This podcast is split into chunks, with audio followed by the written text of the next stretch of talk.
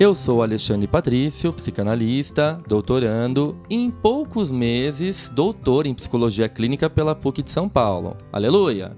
Dono da página Alexandre Patrício no Instagram, onde eu compartilho vários conteúdos de psicanálise. Eu sou o Felipe Vieira, psicanalista e mestrando em psicologia clínica pela PUC de São Paulo, dono da página Felipe PV no Instagram, onde eu deveria compartilhar mais conteúdos de psicanálise. Pois é, essa é a 5ª temporada do Psicanálise de Boteco. Um podcast para quem está cansado das 5 dicas para elevar sua autoestima e quer mergulhar de cabeça nas profundezas do seu mundo inconsciente. E sim, a gente sabe que a psicanálise parece difícil e que para muitas pessoas Freud só fala de sexo. Mas ouvindo a gente, vocês vão ver que a coisa não é bem assim. Nosso objetivo é apresentar uma psicanálise clara e democrática, mas sem perder a profundidade dos conceitos. A ideia é discutir livros, filmes, artigos, costurando uma relação com a vida cotidiana. Os episódios inéditos saem quinzenalmente, sempre às quintas, já para fazer aquele esquenta do final de semana. Ah, lembrando que nós estamos nos principais agregadores de podcast.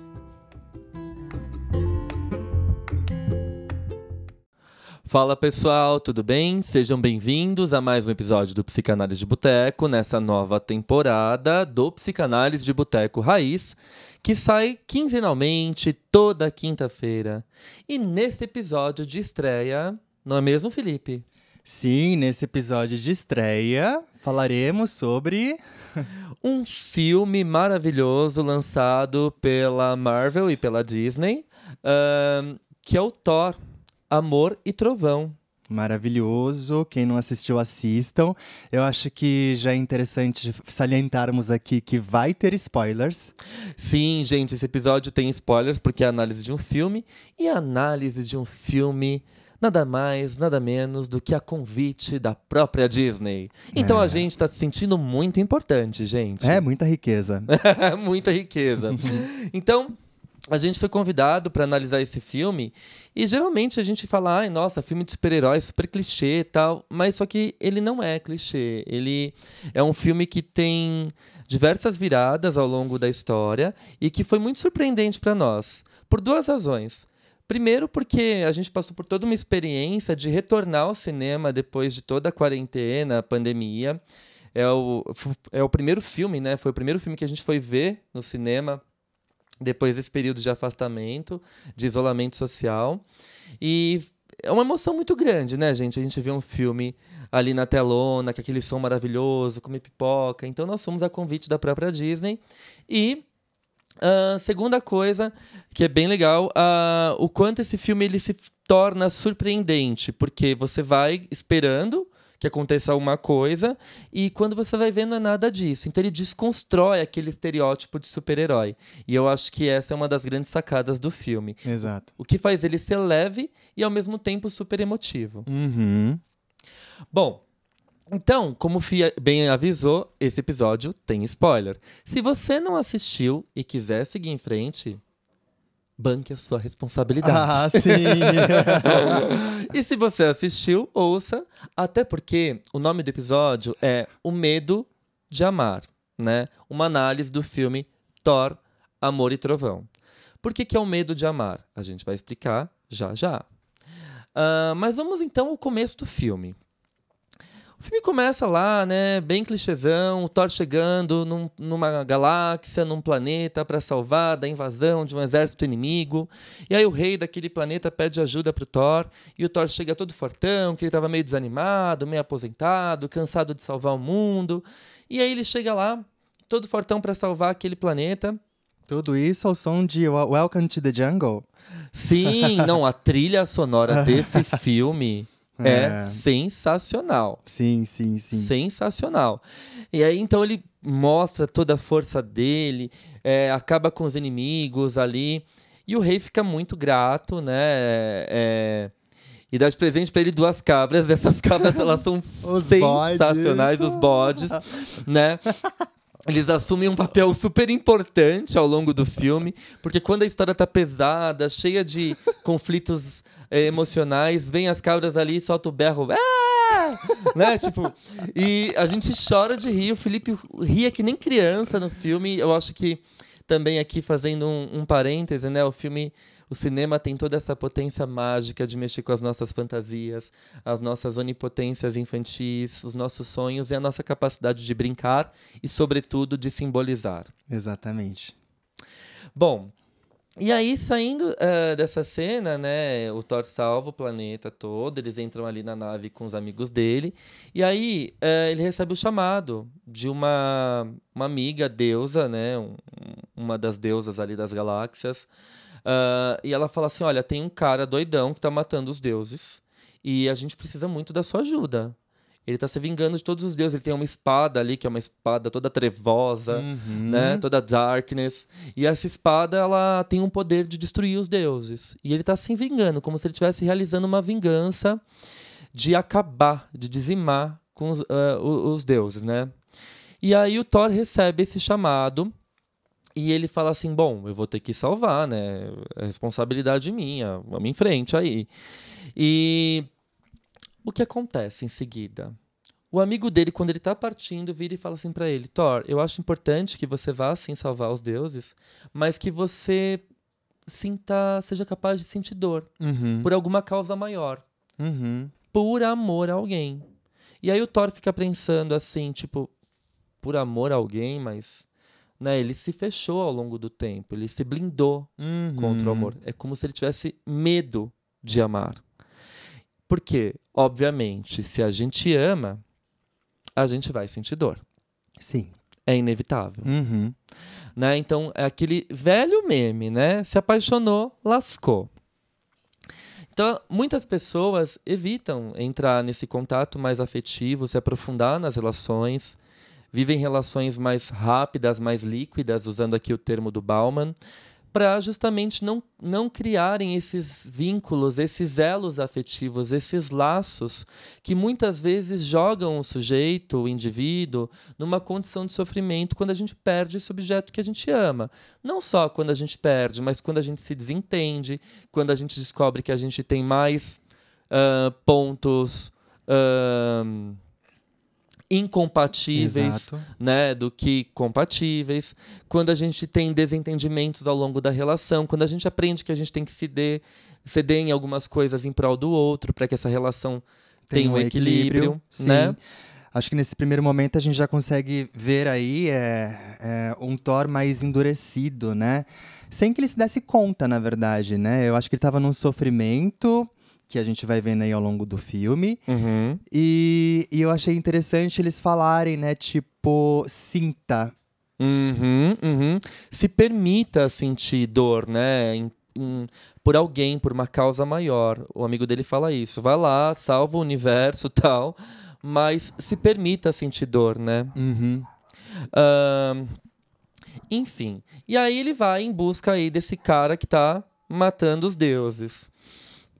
E aí, é curioso, porque esse cara, ele tem um poder, assim, que ele crava a espada no chão, e quando ele crava a espada no chão, as sombras, elas vão ganhando forma, elas vão se tornando monstros. Então, aqui tem toda uma analogia também do que é esse lado sombrio, né?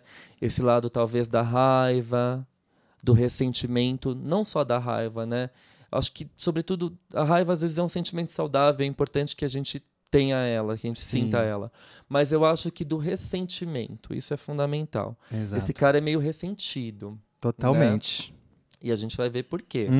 Não vamos contar agora.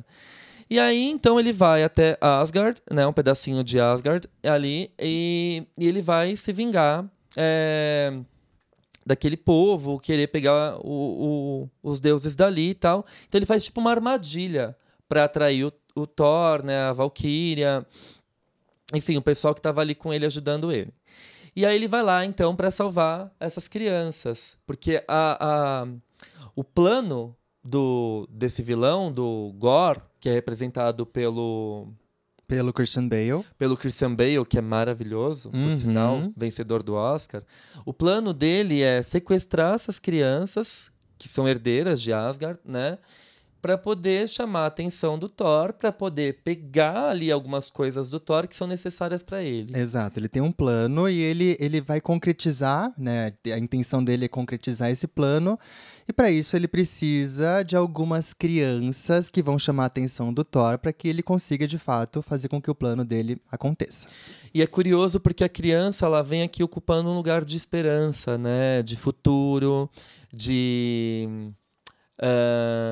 inocência, mas ao mesmo tempo de inteligência, de pensamento crítico, de ser sem filtro, né? Ah, sim, sim. Espontaneidade, né? Espontaneidade, perfeito. E essa capacidade do brincar, que fica muito marcada ao longo de todo o filme. Sim. Né? E aí o Thor chega lá, então, com os amigos dele para poder impedir esse cara de sequestrar essas crianças, começa a batalhar com ele. De repente aparece uma figura misteriosa, como se fosse um clone do Thor, né? Mas não é. Não. É uma mulher maravilhosa, poderosíssima, que aparece no primeiro filme do Thor, que é a doutora Jane Foster.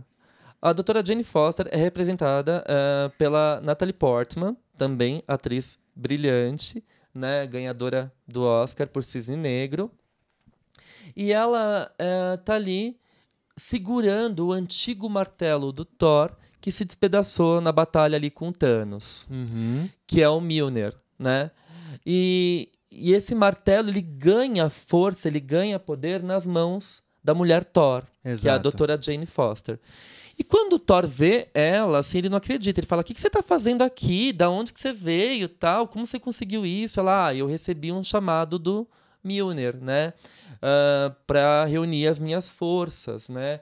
E te ajudar, né? E aí, quando eles se veem, porque o Thor foi muito apaixonado por ela e ela por ele, né? Eles ficaram algum tempo juntos, mas... por conta da incompatibilidade de agenda, vamos trazer aqui para a linguagem contemporânea. O Thor tendo que salvar o mundo e ela fazendo os congressos e as pesquisas dela, porque ela é PhD. Exato. Por incompatibilidades de agenda, eles começaram a se afastar. Então, para não se machucarem, ela deixa um bilhete para ele e vai embora. Então, é curioso que... ela encontra o Thor e fala assim, nossa, quanto tempo não te vejo. E o momento do encontro é bárbaro, por quê? Tá acontecendo aquela batalha toda ali naquele lugar, tem uma casa pegando fogo, e quando eles se olham, a casa cai, desmorona. Exato. Né? Então, tipo, me apaixonei, reencontrei o amor da minha vida, a casa caiu. Verdade. Verdade, sim, sim. E é interessante, o fogo também sinaliza, né? A chama ardente, né? A chama ardente da paixão que não morreu. Não. E aí o Thor fala assim, nossa, mas quantos anos faz que a gente não se vê? 2, 3 anos? Na verdade, ela fala, é verdade. Ela, a doutora Jane Foster fala pro Thor, quanto tempo faz que a gente não se vê? 2, 3 anos? Não lembro. Aí o Thor vira e fala assim, são 8 anos, 4 meses e 6 dias. Ou seja, ele não esqueceu dela. Ele meio que se anestesiou para não sofrer, mas ela sempre esteve ali no pensamento dele, inquietando ele, movimentando ele, porque ela é o grande amor da vida dele. Sim. Né? E aí, é claro, a gente vai fuçar tudo isso, porque esse episódio não tem só... não é só falar do filme, a gente fuça tudo, fuça trailer, comentários no YouTube. E aí um comentário que a gente achou clássico é a fala do Thor. 8 anos, 4 meses e 6 dias. Aí tinha assim, entre aspas, né? Eu fingindo que superei. Fingi que superei, mas lembro exatamente de todos os... Exato, né? Só faltou colocar os minutos. Os minutos, sim. Claramente eu fingindo que superei. Então esse encontro é bárbaro. E aí é interessante como que se dá, como que a doutora Jane Foster, ela se torna a mulher Thor, né? Essa deusa do trovão. Bom, então vamos descobrir como que ela se tornou a mulher Thor. Na verdade, a doutora Jane Foster, ela tá com câncer terminal. O corpo dela não tá respondendo à quimioterapia como deveria responder, né? O câncer tá num estágio muito avançado. E aí meio que ela perde a fé, né? Na medicina. Perde a esperança total. A esperança, né? Tipo, tem ali o quê? Um mês de vida, que seja... vou começar a procurar outras coisas, né? Para poder construir a minha esperança. Sustentar algum sentimento de onipotência, se é que isso é possível. Então ela começa a ler na mitologia nórdica algumas coisas e ela recorda do relacionamento dela com Thor, tal, do poder que o Thor tinha. E aí é muito curioso, porque eu acho esse momento do filme muito bonito, né? Eu acho que quando a gente está ali muito preso na racionalidade, é comum que a gente parta para a fantasia, né? Para poder até mesmo estruturar a nossa fé na vida, a nossa fé nas coisas. Isso é muito importante. Eu acho que quando ela vai ler algo da mitologia nórdica, é como se ela estivesse criando esperança, expectativa num poder superior, né? E assim sustentar... procurando uma estratégia de sustentar a sua posição de onipotência, porque ela perde isso. Sim, né? Então, como que eu vou me manter onipotente se meus dias estão contados? Exato, né? Não tem como vivenciar algo que não seja extremamente objetivo. Exatamente. Concreto. Exatamente. Então ela vai procurar ali nos livros de mitologia uma saída, algo que possa estruturar esse eu dela que está totalmente fragilizado. E é curioso, né, que a gente costuma fazer isso também. Se a gente está num estado de extremo desespero, angústia, sofrimento, adoecimento, a gente busca muitas vezes na fé, né, em instâncias ali superiores, onipotentes. Para que a gente pode chamar de fenômenos transicionais? Os fenômenos transicionais, muito bom, Fih. Para quem não sabe, né, esse é o conceito do Winnicott, que ele vai dizer assim, quando a mãe está saindo de cena... Né, que o bebê está ali na sua realidade subjetiva, de onipotência, ele e a mamãe estão juntos, né, são um só, e ele começa a encarar a realidade objetiva, a realidade externa, ou seja, a vida propriamente dita, ele precisa passar por um fenômeno transicional, essa transicionalidade, essa terceira área, que não é algo nem interno, nem externo. Perfeito. Mas faz essa transição, essa passagem, né? E aí é uma forma da gente resgatar essa onipotência também, e lidando... Né? Com essa perda desse lugar de onipotência aos poucos. Sim. Né? Então é muito difícil você ser jogado, como você falou, numa realidade objetiva. É difícil digerir isso. Extremamente concreta, sim. Concreto, né? Tipo, eu tenho um mês de vida, meu corpo não está respondendo à quimioterapia, então eu vou viver esse um mês intensamente, não partindo para a fuga maníaca, porque eu não acho que é isso que a Jane faz. Ela resgata ali a infância dela, o brincar dela, o aspecto lúdico, e ela acredita numa causa, que é poder salvar o mundo desse vilão terrível que sequestra crianças e faz chantagem com os deuses. Perfeito. Interessante correlacionar isso com os objetos transicionais e os fenômenos transicionais, porque isso está muito atrelado também em partes. É claro que todo mundo tem aí seus objetos e fenômenos transicionais, até mesmo na fase adulta, mas é de lá que eles surgem em primeira instância, né? O objeto transicional e o fenômeno transicional, ele geralmente é eleito pelo sujeito, né? Pelo indivíduo. E a partir disso, o indivíduo consegue fazer essa transição daquilo que é subjetivo interno para aquilo que é extremamente objetivo e externo. Viver nessa transição, nesse meio, é viver de maneira saudável. Sim, perfeito. Eu acho que é exatamente isso. Quando a gente está totalmente tomado por uma realidade objetiva muito concreta, cheia de tarefas, né? A gente não consegue... cumprir. Ah, sim, a gente entra no burnout. A gente não consegue habitar, né? Não seria nem cumprir a palavra, seria habitar essa zona transicional que é necessária para o nosso potencial criativo, para tratar a vida com mais leveza, para acessar algo ali que a gente possa devagar e depois retornar para o nosso mundo. Perfeito. Né? Enfim, ela sente esse chamado, então, quando ela está ali, ela vai ler o livro e ela sente um chamado do... Mjolnir, que é o primeiro martelo do Thor, né? Que é destruído pelo Thanos, como a gente falou. Então ele está todo em fragmento ali, num parque exposto ali na pequena Asgard. Então, ela vai até o lugar, né? Ela olha os fragmentos do martelo e eles se unem. E é interessante também, porque esses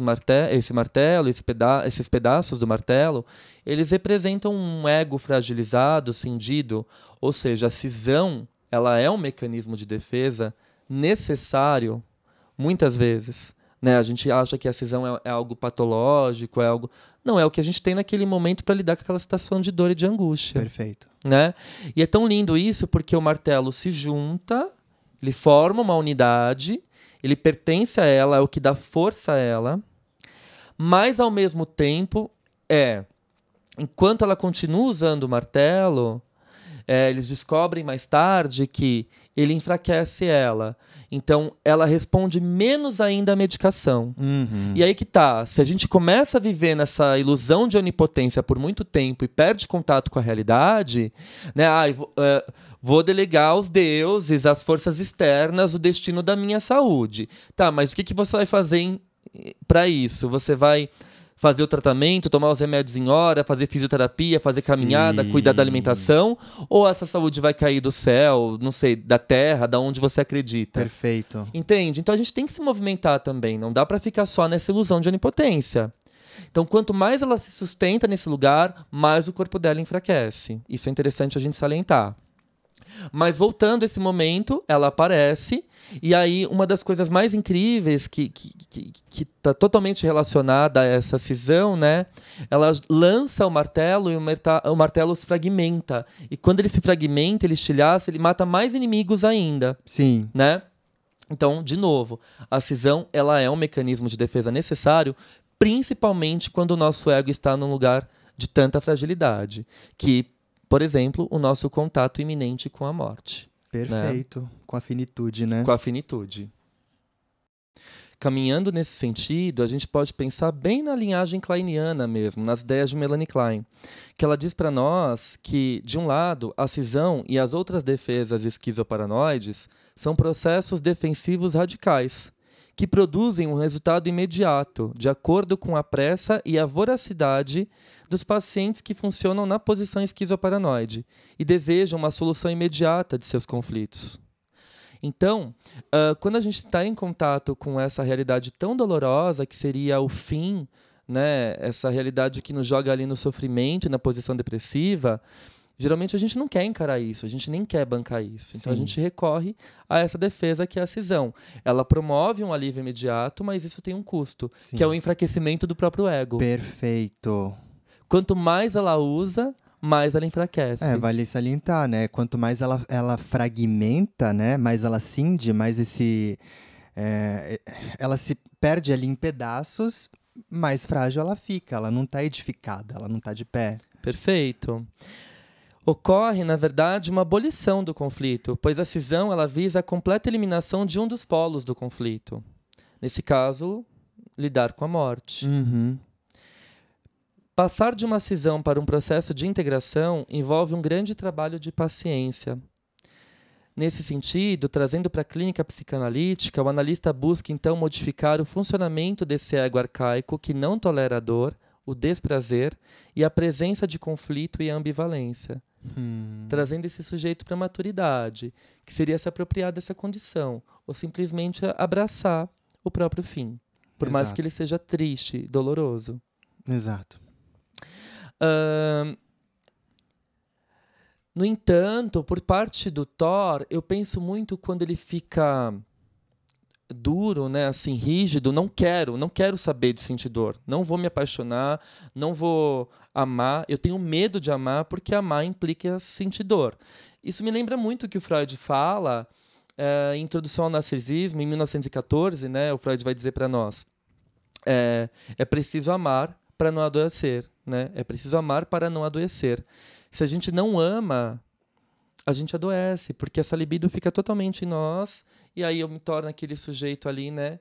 Engrandecido, de difícil acesso, né? Me basto, que também é uma grande defesa. Exato. Bom, o que foi que você está pensando, Fih? Você ficou viajando. Não, estou pensando aqui provavelmente com todos os nossos ouvintes, né? Gente, pra vocês verem que o filme é incrível, né? Maravilhoso. Sim. E aí, então, eles estão ali batalhando, tá? Acontece esse encontro e o cara, o vilão, né? O Gorr, ele consegue pegar as crianças e desaparecer.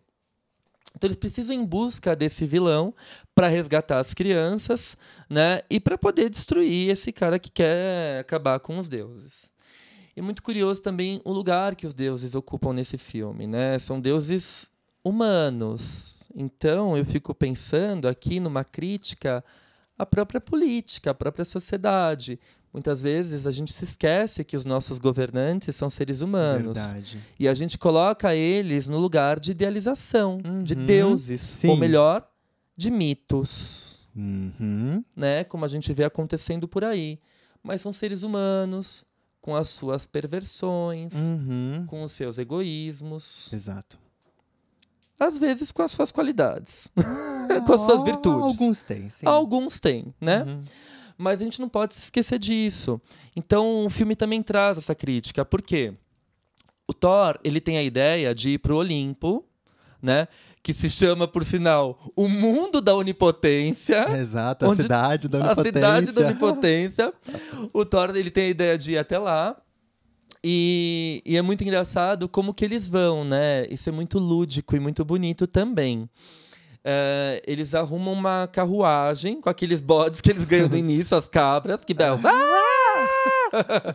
Do nada, você tá numa situação super séria do filme, e aí vem um berro, e aí a risada do Felipe ecoando pelo cinema. Ai, gente, os bodes são a melhor parte do filme. E aí eles vão guiando a carruagem, e é lindo, porque ao passo em que esse Gorr, o vilão, o sujeito das sombras, né, daquele mundo darkness, a carruagem ela vai sendo levada e ela vai passando por cima de uma estrada de arco-íris que ela vai projetando, né? Então, são as cores, as emoções, o sentir. Então, é como se aos poucos todo mundo daquele barco, né, o Korg, a Valquíria, o Thor e a doutora Jane Foster, como se todos eles começassem a de repente entrar em contato com as suas emoções. Exatamente. Né? Isso é muito simbólico. Tudo que eles negam, então é como eles conseguissem acessar aquilo se narrando. Exato, não é à toa que do lado de dentro ali da carruagem, né, do barco, o Korg tá tendo uma conversa super cabeça ali com a Valquíria. Nossa, isso é lindo, né? Esse momento é lindo, super emocionante. Exatamente, então eles estão todos sentindo de alguma forma. E aí eles chegam na cidade da onipotência e o Thor é animadíssimo que ele vai falar com Zeus, que é o deus dos deuses. É o grande ídolo, né? É o grande ídolo de todo mundo, né, gente? Quem ama a mitologia grega aqui sabe. Zeus é o cara. E aí então a gente espera que Zeus seja aquela figura maravilhosa, idealizada, assim como o Thor também estava esperando.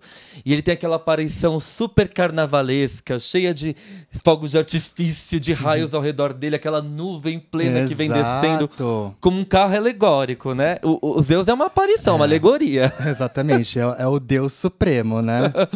E aí todos os deuses ali também, sentados na plateia para apreciar ele.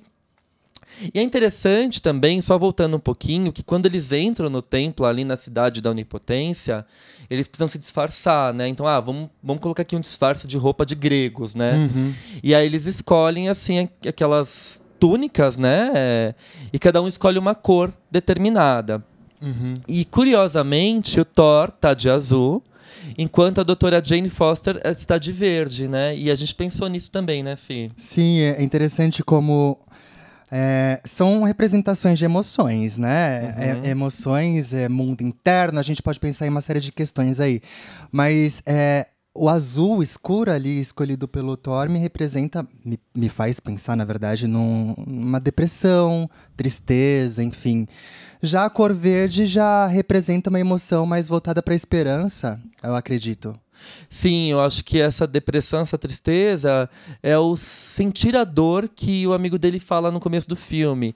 Thor, se permita sentir essa dor, né?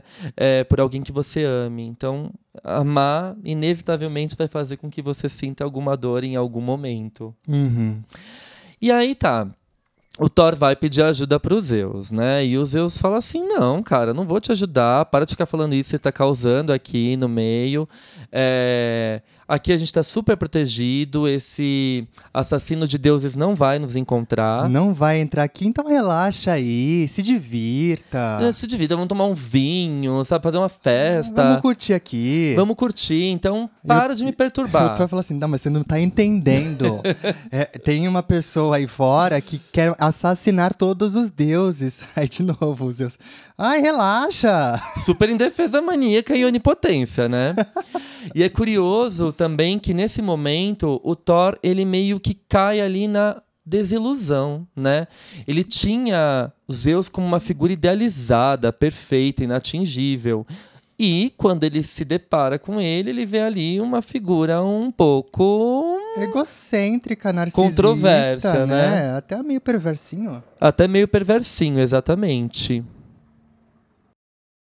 É interessante também que essa idealização que o Thor coloca a Zeus é uma idealização muito arcaica, muito infantilizada, primitiva, que a gente recorre diariamente para poder sustentar ali a nossa crença nos nossos ídolos, né? Que supostamente viram deuses ou, quando muito, mitos. Perfeito. Mas essa idealização ela também tem um preço, né? Quando o Thor se coloca nessa condição de não sentir dor e, portanto, não se entregar ao amor, né? Ele está numa estrutura psíquica defensiva. Então, a necessidade de idealizar, negar e abafar as emoções decorre de uma incapacidade do ego de suportar a tensão dos afetos ambivalentes, das dúvidas, das hesitações, das inseguranças.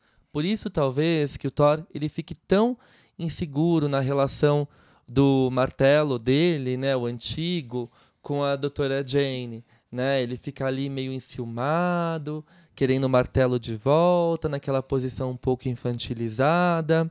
Mas isso também tem muito a ver com essa estrutura defensiva dele. Então, por que ele precisa de um herói para idealizar? Quando o psiquismo tem esse funcionamento mais arcaico, mais primitivo, a gente tem essa fragilidade, a gente precisa se ancorar naqueles modelos de ideais. Não tem uma maturidade, então é aquela coisa ou amo ou odeio, mecanismo isso. Cindido. Isso, mas nesse caso é uma cisão também do Thor para ele não lidar com a ambivalência. Para não ter de lidar com a dor. Isso, perfeito. A angústia. Isso, sim. Muito bom. Nesses casos, né, voltando aqui para o campo clínico, o paciente aciona, então, um mecanismo de defesa rápido e radical, né? Como a cisão, que a gente viu que acontece com a doutora Jane, que produz o empobrecimento do ego. Diante disso, o analista ele vai convidar o paciente ao dinamismo contrário, de enriquecer-se, mostrando que os afetos e as emoções negativas que ele quer eliminar, né? Que o paciente quer eliminar a todo custo, vão lhe fazer falta. E se essas emoções desaparecerem, elas vão empobrecer o sujeito psiquicamente. Na verdade, é preciso aumentar a confiança do paciente nos seus aspectos libidinais e amorosos, que irão contrabalançar e integrar-se às emoções negativas. E a gente vê esse enredo no filme, tanto, né? Tanto na Jane quanto no próprio Thor. Eu acho que eles vão se complementando ali e ambos vão sabendo lidar com essas ambivalências. Me parece uma identificação cruzada. Isso, uma identificação cruzada, abre parênteses, pra quem não sabe. Isso é um termo winnicottiano, né? Você quer explicar sobre ele? Explica você, teacher. Tá, identificações cruzadas. O Winnicott diz assim, que o bebê quando vem ao mundo, ele toma o rosto da mãe como um espelho, né? O rosto da mãe reflete as emoções do bebê. Então, se a mãe tá triste, o bebê também se torna triste, ou ele tenta reanimar essa mãe, né? Então, as emoções se refletem ali no psiquismo do bebê. E então é preciso que aconteça uma identificação primária dessa mãe totalmente devotada ao bebê, esse bebê que se encontra num estado de dependência absoluta. Com o tempo, se tudo der certo, se esse ambiente for suficientemente bom, e vamos sempre salientar que ambiente suficientemente bom não é ambiente perfeito. A perfeição é característica das máquinas, né? O ser humano é falho, não nos esqueçamos disso. Falamos há pouco da idealização, né? Pois é. É exatamente o oposto. Na verdade, não é nem o oposto, é o suficientemente. Isso, não, mas tá total certo, não é nem o oposto, é isso mesmo, eu concordo. Acho que se você idealiza, não tem nada de bom não, né? É perigoso, peraí. Sim. Pois é. E aí, se tudo corre bem, esse bebê ele vai ser capaz de se colocar no lugar do outro, né? Partindo dessa identificação primária, ele atinge o estado de identificação cruzada. A identificação cruzada é a base da empatia. Eu consigo me colocar no lugar do outro, sentir a dor, a alegria, todas as emoções que o outro sente, sem sair de mim, sem me fusionar ao outro. Então, eu acho que é isso que começa a acontecer ali. O Thor, ele precisa admitir que ele ama, para poder lidar com a dor. E a Jane precisa admitir essa condição dela de finitude, para poder lidar com a morte. E, por conseguinte, também aprender a lidar com o amor. Porque ela se entrega para o Thor, né? Reativa esse amor que está dentro dela, mas, na verdade, ela sabe que tudo isso vai gerar grande sofrimento para ambos, porque o câncer dela está no estágio avançado e terminal. Perfeito. Bom, então, eles tentam lá convencer os Zeus, e os Zeus não dá bola nenhuma, fica ali na nuvem dele cheio de raios. Então o Thor fica mega furioso, né? Tem uma batalha ali, acontece uma batalha. A doutora Jane, né, que é a poderosa Thor, o Thor, a Valquíria e o Korg, né, que é o Homem de Pedra. Eles batalham ali no Olimpo, né, com soldados de Zeus, e eles acabam derrotando os Zeus, roubam o raio dele, né, e vão embora. Isso. Tem uma parte um pouco triste nesse momento, que é quando Zeus acaba meio que tirando a vida ali do Korg, né? Sim. Mas depois a gente vê que o Korg permanece vivo e isso traz um certo alívio, né? Mas enfim. O fim da batalha acontece, eles pegam ali o trovão e vão ali em direção às crianças que eles estão querendo salvar. É o raio, hein? Não se confunda. É verdade. O trovão é o poder do Thor. Olha, eu já tô fusionando Zeus com Thor. o trovão é o poder do Thor, é o raio. E aí eles sequestram, roubam aquele raio do Zeus, né? Pra usar na batalha ali com o Gorr. Porque, né? Assim, vocês não querem me ajudar, então, vocês não querem ajudar a gente, mas vocês vão ajudar mesmo assim. A gente vai levar o que a gente precisa. Sim, é fantástico. E aí eles fogem ali da cidade da Onipotência e vão ao encontro do Gorr, que está ali naquelas terras sombrias, naquela galáxia sombria, com as crianças sequestradas, né? Chegando lá, eles batalham, todos os três, né? Porque o Korg havia ficado ali enfraquecido, né, já na batalha com os Zeus. Eles batalham com esse vilão super assustador, cheio de cicatrizes, isso é muito simbólico. Ele tem uma série de cicatrizes no corpo inteiro e a gente vai falar disso mais pra frente, segura aí. Eles batalham com ele e acabam perdendo. A doutora Jane fica super machucada e a Valquíria também. Eles precisam voltar para Asgard. Eles voltam. No entanto, o machado do Thor, o Stormbreaker, fica ali com o Gorr. E ele precisa desse machado para abrir o portal, porque ele quer acessar a eternidade. Quando ele acessar a eternidade, ele pode fazer um pedido. E o pedido dele é a vida eterna. Por quê? Essa espada que a gente falou, que é a espada que mata os deuses, ao mesmo tempo que dá um poder gigantesco pro Gorr, pro vilão, também tira a força dele. Tá sugando toda a energia vital dele. Então ele também tá morrendo. Sim. Então ele precisa abrir o portal da eternidade para fazer esse desejo, esse pedido e se tornar imortal. Perfeito. Sim. Bom, então como eles acabam perdendo essa batalha aí pro Gorr, eles acabam sendo obrigados a retornar, né, para cuidar da da Jane, que estava super machucada, a Valquíria também. Uhum. E acontece ali algumas cenas interessantes no filme, né? A Jane fica internada para se recuperar um pouco, ela estava extremamente debilitada por conta do câncer. E aí eu acho que é importante, né, quando ela fala para ele que quanto mais ela usa o martelo... Na verdade, ele descobre, né? Os médicos descobrem isso. Quanto mais ela usa o martelo, né? O Mjolnir, mais ela perde a força vital dela. Exato. E menos a quimioterapia faz efeito. Exato. Tem algumas cenas bem bonitinhas ali entre os dois, e é aquele momento que o Thor revela que ele vai lutar sozinho, então, né? Uma vez que a Valquíria também estava... ferida. Bastante ferida. E ele não tinha mais a ninguém a quem recorrer. Aquele momento que a gente pensa, poxa, e agora? Vai dar ruim? Vai dar merda isso aí, né? Então, ele acaba se despedindo de todo mundo e vai embora ali, novamente, na tentativa de resgatar as crianças. Esse é o momento ápice do filme, pelo menos na minha percepção. Por quê? Conta. Porque assim... Aí ele... vai pra lá, volta pras terras sombrias, né? Pra enfrentar o Gorr. É o momento ápice do filme, porque ele reencontra os bodes. Brincadeira, não é isso?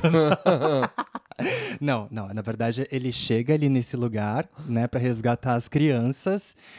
E assim, é interessante que quando ele chega, as crianças estão a um tris ali de todo mundo morrer, porque o Gorr, ele... joga uma pedra gigantesca ali pra cima que poderia assassinar todo mundo. Mas o Thor chega na hora exata e salva todo mundo daquele acidente. Uhum. Salvando todo mundo, ele meio que solicita a ajuda das crianças pra conseguir lutar contra o Gorr. Aí a gente pensa, mas como assim?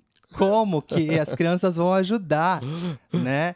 E então ele passa um pouco desse poder que ele tem, né, para as crianças. Uhum. E é interessante que ele fala uma coisa engraçada. Ele diz que elas poderiam se tornar, acho que onipotentes por algum momento, mas é momentâneo, que isso fique bem claro. Né? Eu acho é muito legal, né? Tipo, ele joga as crianças para a zona transicional, sim, mas traz de volta, né? Ó, eu vou compartilhar um pouco do meu poder, do meu superpoder aqui com vocês, mas é momentâneo, ele deixa bem claro. Exato. Aí é linda a cena, porque ele estica assim a mão dele, ele compartilha os raios, e a figura simbólica que se forma é uma árvore, como se fosse o tronco e os ramos espalhando para as crianças o poder. E aí as crianças vão pegando pedaços, né? Fragmentos, sim, do cenário ali, que caiu, as pedras quebraram. Pra entrar na briga contra as sombras e o Gorr, né? E aí tem uma menininha, essa cena é muito simbólica. Ursinho. Ela fala, bom, a minha arma vai ser esse ursinho aqui que eu tô no colo. Não quero nada. E aí o ursinho dela ganha megas poderes, assim, ele solta raios, sim, né? Ele, enfim. Igual os ursinhos carinhosos, com a barriguinha, né? Uhum. Sim, exatamente. É lindo. Então, assim, as crianças se sentem poderosas mesmo, onipotentes, e ajudam o Thor nessa batalha. Porém, quando o Thor vai enfrentar, né, o vilão, o Gorr, o Gorr tá quase ali pegando a espada que mata os deuses e enfiando goela ali no pescoço do Thor. Sim. E aí, do nada, surge a poderosa Thor. Jane Foster. A doutora Jane Foster, maravilhosa, incrível, dá uma martelada na cabeça do vilão. É aquele momento que a gente solta uma lagriminha, porque a gente sabe que ela estando ali, ela tá fadada a falecer, né? A morrer, sim. Eu acho que ela arrisca, né? Ela fala assim, eu não quero ficar na cama, eu vim te ajudar, né? Então, por mais que eu sei que o martelo tá sugando minhas forças vitais, eu venho gastar esses últimos momentos aqui do seu lado. E ela consegue, né? Enquanto ela tá ali brigando contra o Gorr, o Thor fica ali tentando tirar o martelo, o Stormbreaker, né? Uhum. Tipo, em que o Gorr coloca pra soltar aquele poder, aquela luz ali em direção àquele portal da eternidade. E, de fato, ele consegue resgatar finalmente o Stormbreaker. Mas o portal se abre. Perfeito. O portal se abre. E aí, eles conseguem destruir a espada, matadora de deuses, né? Ela entra em fragmentos.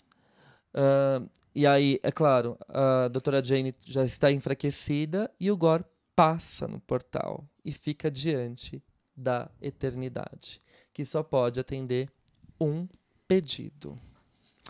E aí que tá, minha gente. Qual que vai ser o pedido do Gorr? Vai ser: mate todos os deuses, destrua tudo. Não, não é isso. Na frente dele tá o Thor com a doutora Jane nos braços e ela já tá morrendo, ela tá totalmente sem energia. E o Thor lamenta, porque ele queria ter chegado antes para ele fazer o pedido para a eternidade, né? Dê saúde, faça a minha Jane viver. Mas ele não chega. E aí, o que ele pensa, né? Assim, o que esse Gorr vai pedir? Aí que tá, gente. Por isso que eu falei para vocês, quando eles entram ali nas terras sombrias, o filme perde a cor, o filme fica em preto e branco, né? Então é como se todas as emoções se adormecessem, exatamente, perdessem o sentido, elas ficam de fato em preto e branco, perdem a vida. Isso. E aí eu gosto muito de uma passagem do livro da Maria Rita Kehl, chamado Ressentimento, publicado pela editora Boitempo, que ela vai definir o ressentimento de uma forma muito, muito interessante. Ela diz assim: a raiva, a cólera, a indignação, impedidas de se exercer na direção do objeto, transformam-se em raiva e indignação contra si mesmo. A má consciência, como veremos em Nietzsche, é a contrapartida necessária do ressentimento. A culpa que o ressentido insiste em atribuir ao outro, responsável pelo agravo, é a face manifesta do sentimento inconsciente de culpa que o envenenamento psíquico, o retorno das pulsões agressivas sobre o eu produz. O ressentido é um vingativo que não se reconhece como tal. Aí que tá, olha que impressionante. Todas essas marcas, essas cicatrizes que ele tem no corpo, e como ele usa, conforme ele vai se vingando desses deuses, sim, ele vai se enfraquecendo cada vez mais, né? Porque o uso da espada enfraquece ele, é como se essa vingança fizesse mal para ele próprio. Porque, na verdade, ele está tentando se vingar de algo que está ali dentro dele, que é uma culpa muito grande. E qual a culpa?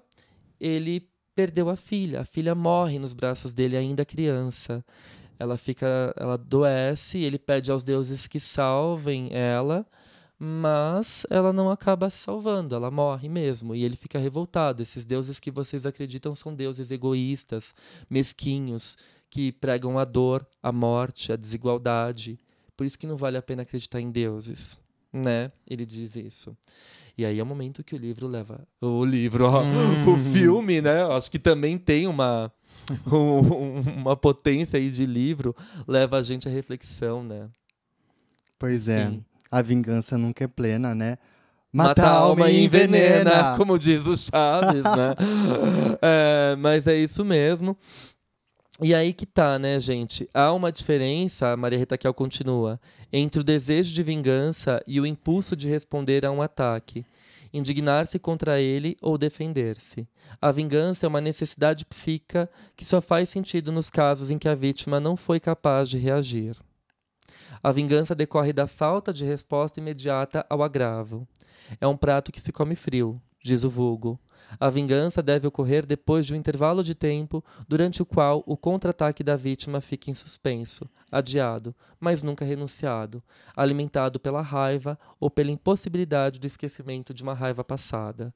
Então ele tenta se vingar desses deuses, e quando ele olha para o Thor ali, emocionado, segurando a Jane, né, tomado de amor, ele se comove com aquilo.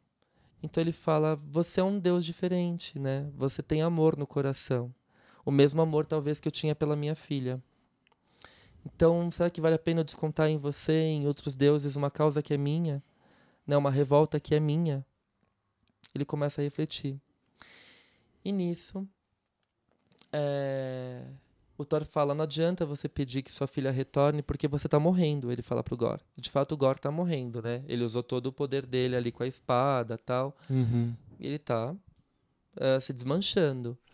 E o Thor fala assim, não adianta você pedir que sua filha venha de novo pro mundo, porque você tá morrendo, não vai ter ninguém pra cuidar dela. E aí a Jane olha pros olhos do Thor e fala assim, vai sim. Vai ter alguém muito forte pra cuidar dela. Verdade. Então ele pede pra eternidade que traga a filha dele de volta. E ela vem, né? E é uma menininha que é um amorzinho, encanta todo mundo. A Jane acaba morrendo, né? Ela vira um pó brilhante e vai pra Valhalla, que é a terra onde os deuses vão descansar. E o Gorr, antes de morrer, de se dissolver, olha pro Thor e fala assim, cuida da minha filha, por favor, você promete? Ele diz, sim, eu prometo. Perfeito. E aí o final da história é um Thor pai lúdico, fazendo panquecas para aquela filha que ele adotou, né? Cuidando dela legitimamente e ela brincando com as coisas do Thor. Ela desenha um rosto no machado do Thor, no Mjolnir. Sim. Ela deixa ele todo colorido, a casa toda colorida. É lindo esse jogo do infantil, né? Com um adulto. Sai daquela objetividade massiva, né? Sim, sim. Então eles conseguem, obviamente, né? Eles conseguem salvar as crianças, resgatam esse lado infantil, essa esperança, né? No filme. E aí termina, então, o Thor treinando a menininha, né? Ali, para eles poderem vencer os inimigos juntos. E ela fazendo as birras de criança que não quer comer, não quer colocar o sapato, e o Thor fazendo a função paterna, é muito bonito. Aí ele fala, então agora vamos junto, eu vou abrir aqui e vou treinar você pra gente derrotar esses inimigos. E aí, quem tá contando a história é o Korg, e ele diz assim, e assim nasceu a história do Deus Trovão e o amor. Exato. A menininha é o amor. Então, quando Thor admite essa condição de poder sentir dor, é quando ele se implica, de fato, com o amor. E é isso, né? Não tem como a gente se manter nessa condição de deuses, onipotentes, eu me basto... Negação total. Negação total, né? Ou essa idealização usada com muita frequência para poder negar os sentimentos. Perfeito. Ou a própria negação, né? Daquilo que a gente sente. O filme ele mostra, sobretudo, a junção desse trovão com o amor. E o amor não seria uma trovoada? Acho que sim. Penso que sim, hein? E daquelas, né? E daquelas, né? Gente, o filme tá lindo, tá fantástico. Vale muito a pena assistir. Vale muito a pena, os efeitos são belíssimos, a estética do filme é incrível. A trilha, então, é sem comentários. Tem uma série de sacadas de humor e eu acho que é isso que faz o filme ser tão profundo e leve ao mesmo tempo. Sim. E coloca a gente para pensar nesse sentido. Para finalizar, eu gostaria, então, de compartilhar um poema com vocês que me fez pensar bastante em toda a história do filme. É um poema do Drummond, do Carlos Drummond de Andrade, que tem como título Memória. E ele diz assim: amar o perdido deixa confundido este coração. Nada pode o ouvido contra o sem sentido apelo do não. As coisas tangíveis tornam-se insensíveis à palma da mão. Mas as coisas findas, muito mais que lindas, essas ficarão. Que lindo. É isso, gente. É isso. Eu acho que, realmente, esse poema conversa super com o filme. É, porque ao passo que o Thor perde o amor da vida dele, a doutora Jane, ela se vai, ele ganha um grande amor e uma grande responsabilidade. Então ele tem uma causa. Ele se propõe a sentir a dor, já que ele se propôs a amar. E esse é um dos grandes ganhos da vida. Acho que dá pra fechar perfeitamente por aqui. Seguimos pensando? Seguimos pensando. Corram lá para assistir Thor, Amor e Trovão. Vale muito a pena. Vale sim. Tchau, gente. Até a próxima. Um beijo. Tchau, tchau.